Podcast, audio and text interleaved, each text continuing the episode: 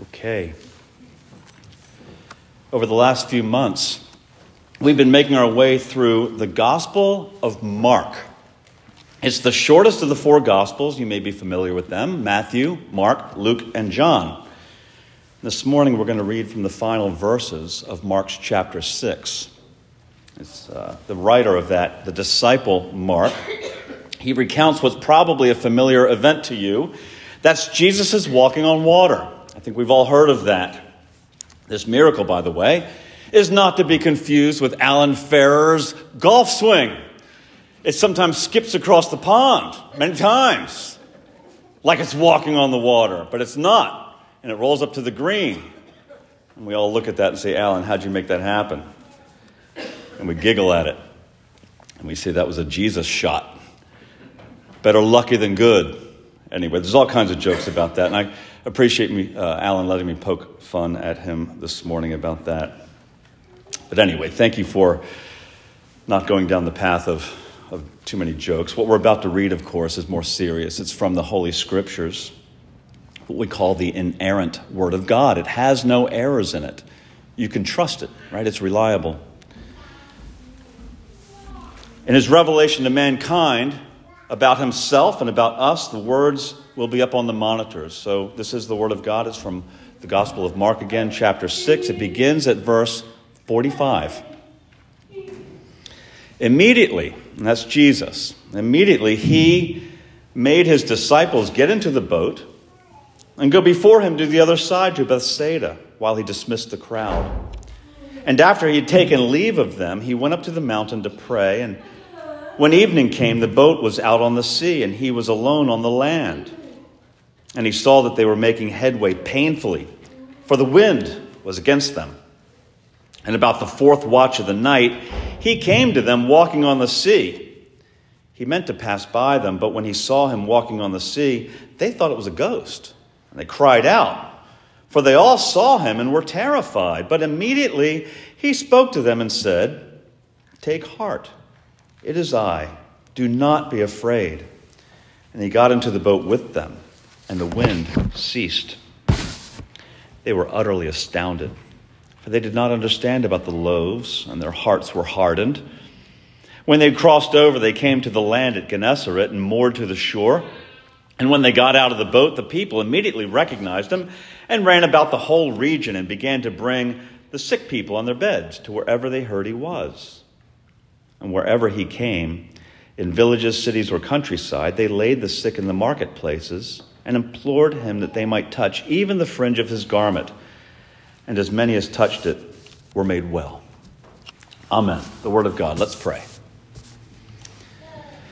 Our God, as we look together at your word, we ask that you would settle our hearts, that you would allow us to see your goodness in this story, and by your Holy Spirit, teach us and change us according to your wisdom and mercy and love.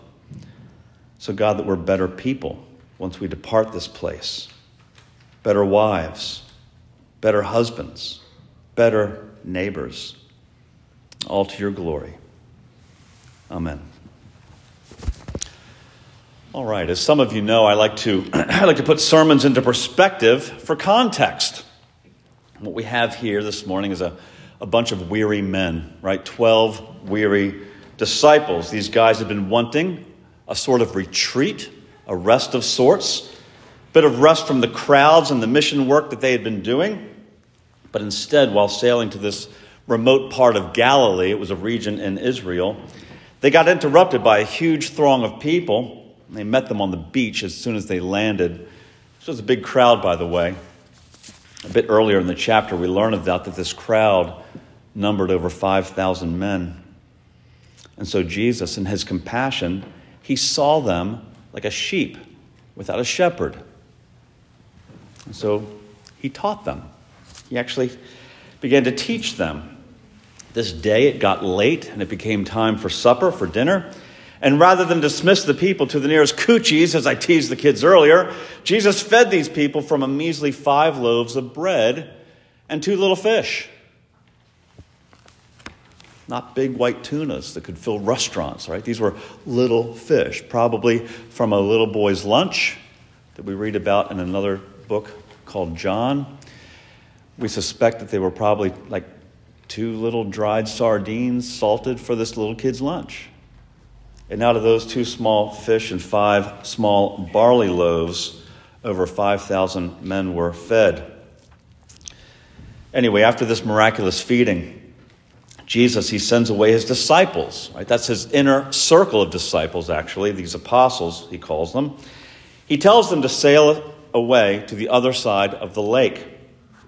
This is not a geography lesson, but you should appreciate that Galilee, the Sea of Galilee, is about 13 miles long, about 8 miles wide. So even if they cut a corner, this is quite the journey, right? They're going to have to they're going to have to get there. It's going to take some time to traverse this, uh, this waterway. And given the headwinds that they encountered throughout the night, it was no surprise that they hadn't even made it to where they were headed nearing dawn. Right? So they had been oaring and sailing all night long. We know this because Mark tells us in verse 48 that Jesus was up in a mountain He was praying. He saw them, he could see them looking down. And it says they were making headway painfully, for the wind was against them. And about the fourth watch of the night, he came to them walking on the sea. Now, some info that might help you think through some of this. The Gospel of Mark, it was originally written to the early Christians in the church at Rome. Okay? And so he's free to use what I would consider to be Roman tradition, which his audience would certainly understand. And so the Romans, you see, they carved up their night into four periods, four um, uh, four three hour periods, which began at dusk and concluded at dawn. And so, this fourth watch, we should see it as somewhere between 3 a.m. and 6 a.m. So, that would mean about the fourth watch or the last part of the night. That would mean that Jesus encounters these men somewhere around 3 a.m., 4, maybe even closer to 6. But the point is, they're already tired. Okay, they've been They've been rowing or working their sails all night. And I consider that perspective. I don't think that when we read Scripture, we should miss the human element in it. These are men sinful, normal, sleeping, awake men. They're exhausted. Which reminds us to remind each other I'm going to take this advantage or this uh, opportunity to let you know and remind you what you already know. It's not a good idea to make important decisions in the middle of the night when you've been stirring and can't get back to sleep. Wake, wait until the sun's up and maybe wait until you've had some coffee before you make those decisions because our minds tend to catastrophize in the middle of the night. It's not a good time to make life changing decisions. And should tell you for crying out loud, don't text right? Don't tweet. Don't send any emails out in the wee hours. Chances are you'll regret it in the morning. Just let it sit. All right, as we look at this passage, we need to establish our bearings. That's always a good idea so that we don't go outside the bounds of foundational truths, right? The best way, the right way to interpret the scriptures. Else we run the risk of drawing wrong conclusions. So let's not forget that we're studying a gospel. It's a, record, it's, a, it's, a, it's a message, it's a record from the perspective of Mark, which is very much hinged on the Old Testament.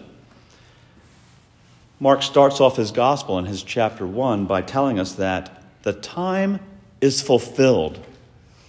Now, I don't want to disparage any Bible's translation, but I will tell you that the NIV version, the New International Version, of the Bible, which is in our pews here. It says the time has come or the time is now. That's not really a good translation. The Greek word is fulfilled.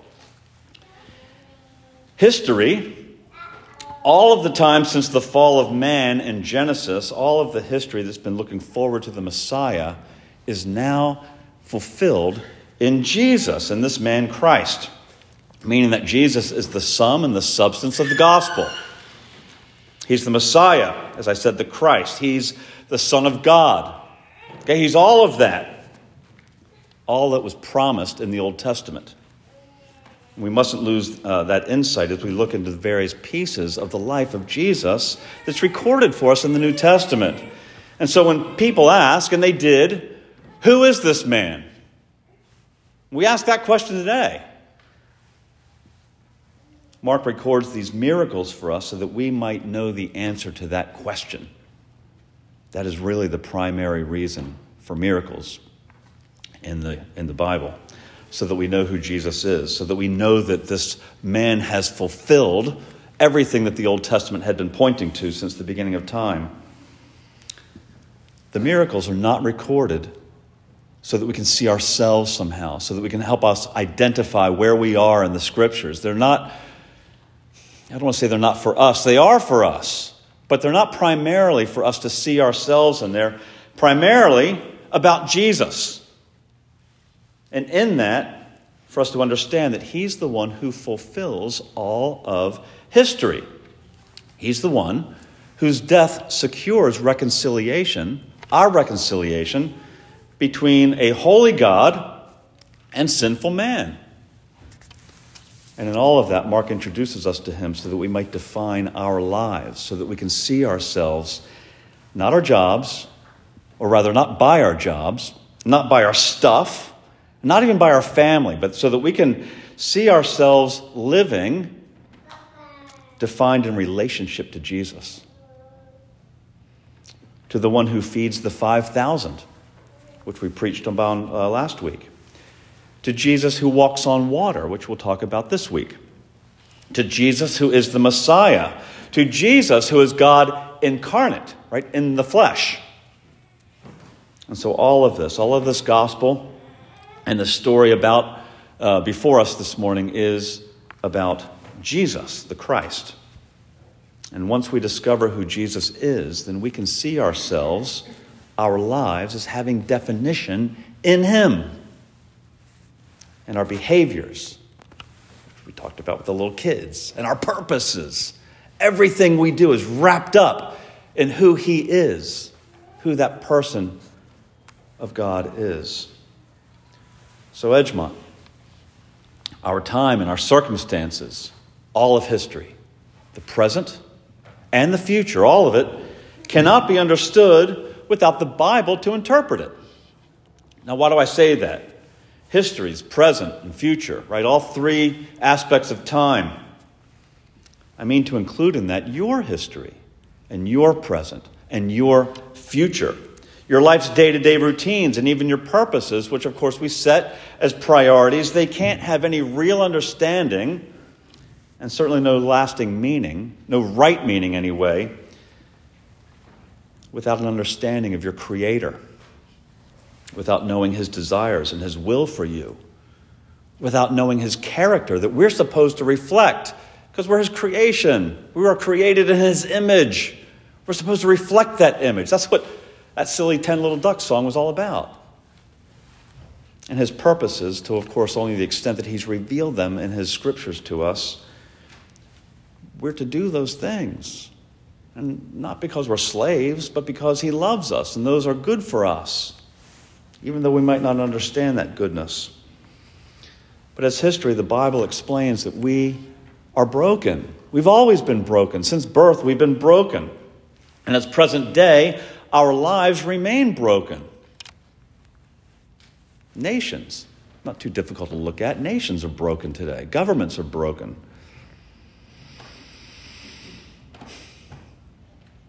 and things our jobs, our children, our marriages, sex, relationships, health, and money. Doesn't fix any of it. Can mask it, can hide it for a while, but these pleasures cannot fix it. They can make you feel good and they can make you feel successful and they can make you feel comfortable, but they don't get to the bottom of the issue. And so if you die in that brokenness, then we're all going to die, but if you die in that brokenness, you're going to reap the reward of that condition. That brokenness, which is the result of sin. There, I said it sin. The result of a heart that's corrupted since birth. We don't learn to be bad. We don't need to teach, teach our kids to not go in the cookie jar. We don't have to teach them to lie to be dishonest, to be deceitful. They do that on their own. We have to teach them honesty and truthfulness and respect and sharing. So, the result of a heart that's corrupted since birth, and such a heart, it commits sin every day. Every day. That sin keeps you at an eternal distance from your Creator, an eternal distance. There's no way for us to breach that or broach that on our own. And so, above all things in Mark's gospel, including these verses under our study this morning, we should see that Jesus is the one who can fix sin, or rather, fix us in regards to that sin. He's the only one who can do that. Not the only one. Now, you know, if I said that in another church, unfortunately in our USA, many might take offense at that statement. That Jesus is the only one who can fix us or fix this nation. Because implied in that statement, actually it's explicit, but I'll just say implied in that statement, nothing else can. No policy, no president, no leader, and certainly not your good works or being a nice person. That can't fix the brokenness. Nothing else contributes to getting well from that terminal disease of sin. And that makes Jesus exclusive. That teaches that there are not many paths to God. Our Eastern religions, I shouldn't say our, but the Eastern religions, liberal theology, it teaches there are many paths to God, many ways up that mountain, but there aren't, according to Jesus. I submit that's who we should believe. That exclusivity of Jesus to save, it teaches that we humans have a corrupt nature that not only casts us as basically bad from birth, some people might say, well, you know, is the human basically good or bad? And, you know, we waffle at that over the water cooler at work, but the, the answer the Bible teaches us is that, is that we're all born in sin. And so, with regards to pleasing God and trying to become saved, there's nothing we can do from birth to contribute to that. It's all on His volition, it's all by His grace. We contribute nothing to our goodness or to our salvation. We're unable, we're impotent to do anything good insofar as that salvation is concerned. Outside of Jesus, we're we are unable to please God because if we're outside of Jesus, then we're outside of God, right? Jesus is God. And if we're outside, then at best, we're looking in. At worst, and I submit we are worst, but at worst, we're enemies of Him. We're not only strangers, but we're antagonistic to His truths, His precepts, and we're resistant to His demands to be repentant. And if that basic truth was declared in many of our socially respectable pulpits, then we run the very real risk of being labeled as hateful, perhaps racists, but definitely intolerant.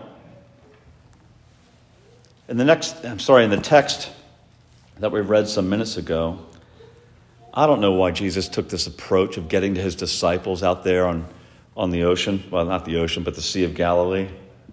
He could have employed any transportation method he wants to. Make up your own. Imagine, you know, imagine he could have teleported. He could have flown. He could have taken his own boat. I mean, he's God for crying out loud. He could have done any of these things. He is superior over nature.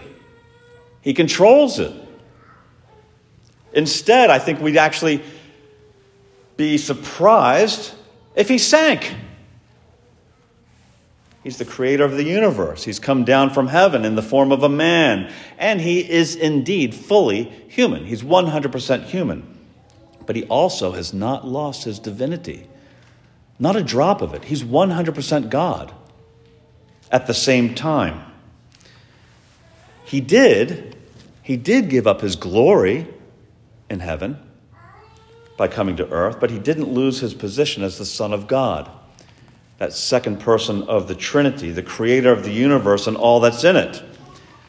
And so, this God man, Jesus, is superior to nature. He made it, he's therefore in charge of it, and he can change it to do whatever he wants it to do. Wind and waves, be still. withered hand be healed. Eyes, blind eyes, now see. Little girl, arise from the dead. Lazarus, come out of the tomb. And so on, right? Miracles.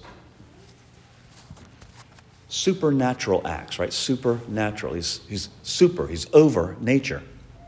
Verse 45, Jesus directs the disciples to leave. He tells them what to do. This is not a suggestion. He says, Go to the other side. Now, why did he do that? Well, again, I think we're going to be helped to answer that by the account of the situation that is also told to us in John's Gospel, chapter 6.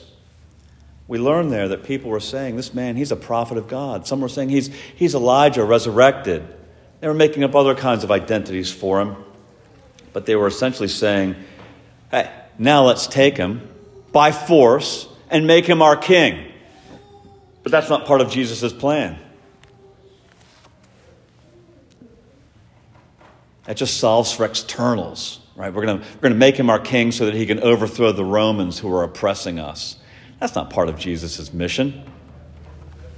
Anyway, so making him a physical king to rule over a physical, uh, a physical Israel doesn't accomplish anything that Jesus wants to accomplish at this time in salvation's history. So it was time to get away from that place. And he tells his disciples, Go away, get on a boat, go to the other side. Then later in verse 48, we're informed that the disciples were seen straining at the oars. I don't know if they're oaring or sailing, in a wind or whatever, doing both. They were having a rough go of it. And I want us to, to note that this predicament that they found themselves in, this difficulty, was not because of their disobedience. It's actually just the opposite. They did what Jesus told them to do, and yet now they're struggling. So therein lies a lesson for us, I think. What the disciples find them up against. It saves us from the notion that obedience makes everything easy or makes everything relatively well for us. It doesn't.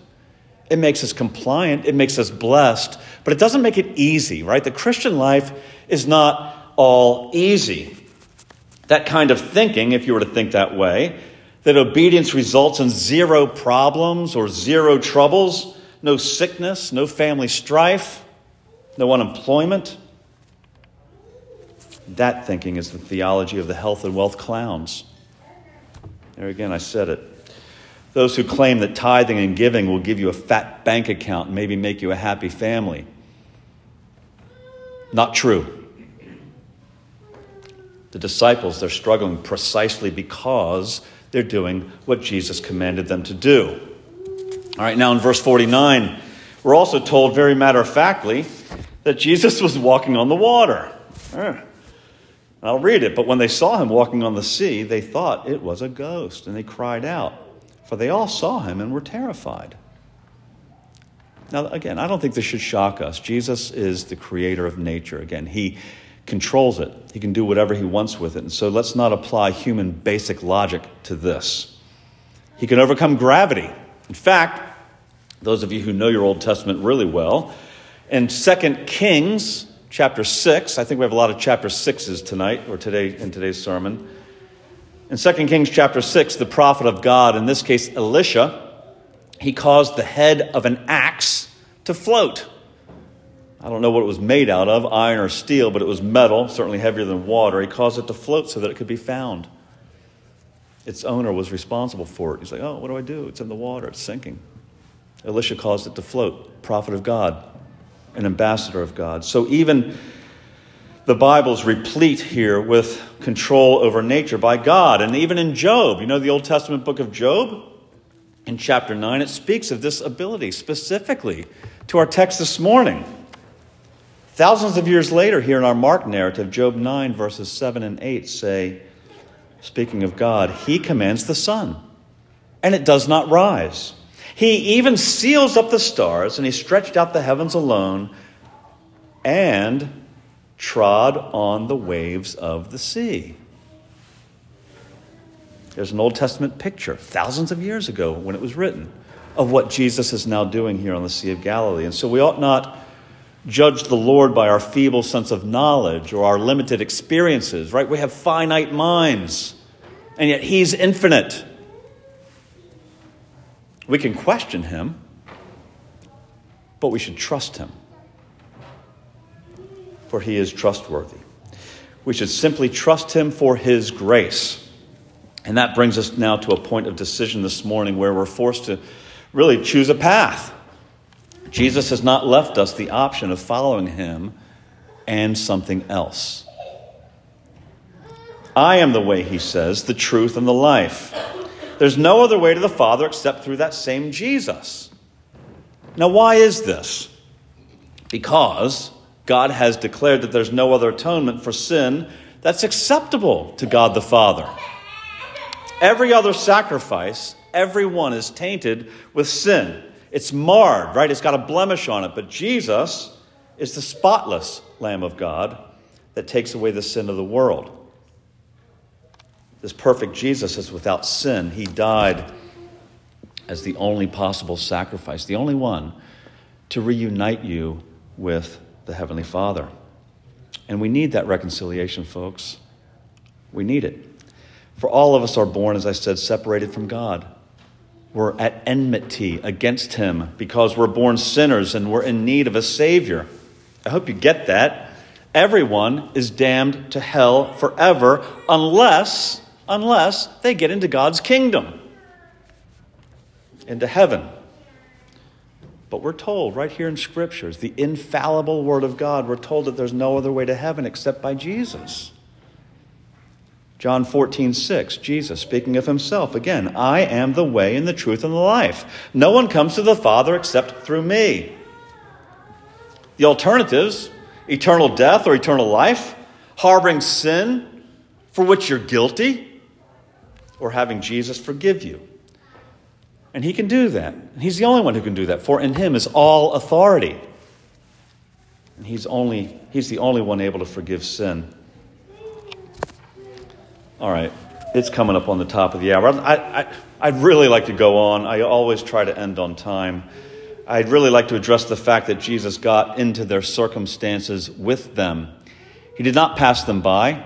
He responded to their call. He got into the boat with them and he said, Don't be afraid. Take heart. And then the wind died down. Now, only Christianity does that.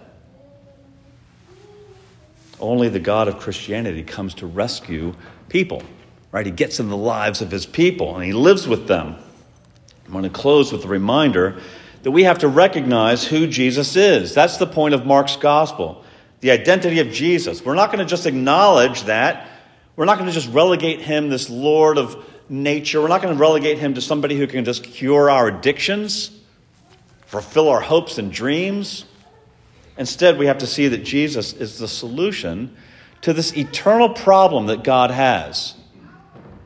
How to justify sinners, how to justify them, to remove their sin so that He can let them into His heaven. You ever thought about that? How can God be just and not punish sin? He can't. He's just, He has to punish it. Sin demands that punishment. So it has a penalty. So who pays that? Is it you? I hope not. If it is you, you, you, don't, you don't have that kind of wherewithal, so you're paying for it for eternity in hell. Or you can let Jesus pay for it for you. He's the only one who can.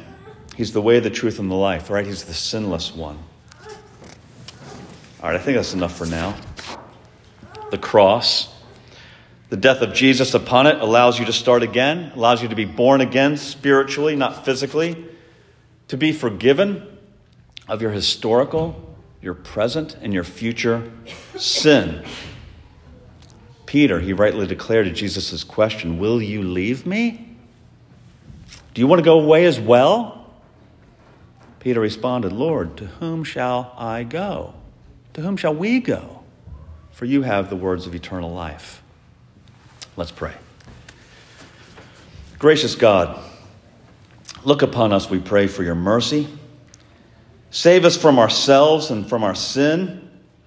Come and reign in our lives. We ask that you rule over us and deal with our brokenness. Forgive us, Lord, for trivializing the wonder of your dealings with this, with this wonderful miracle. We get so used to seeing these things or reading about them or hearing them. And so help us to honor you with the entirety of who you are. In Jesus' name, amen.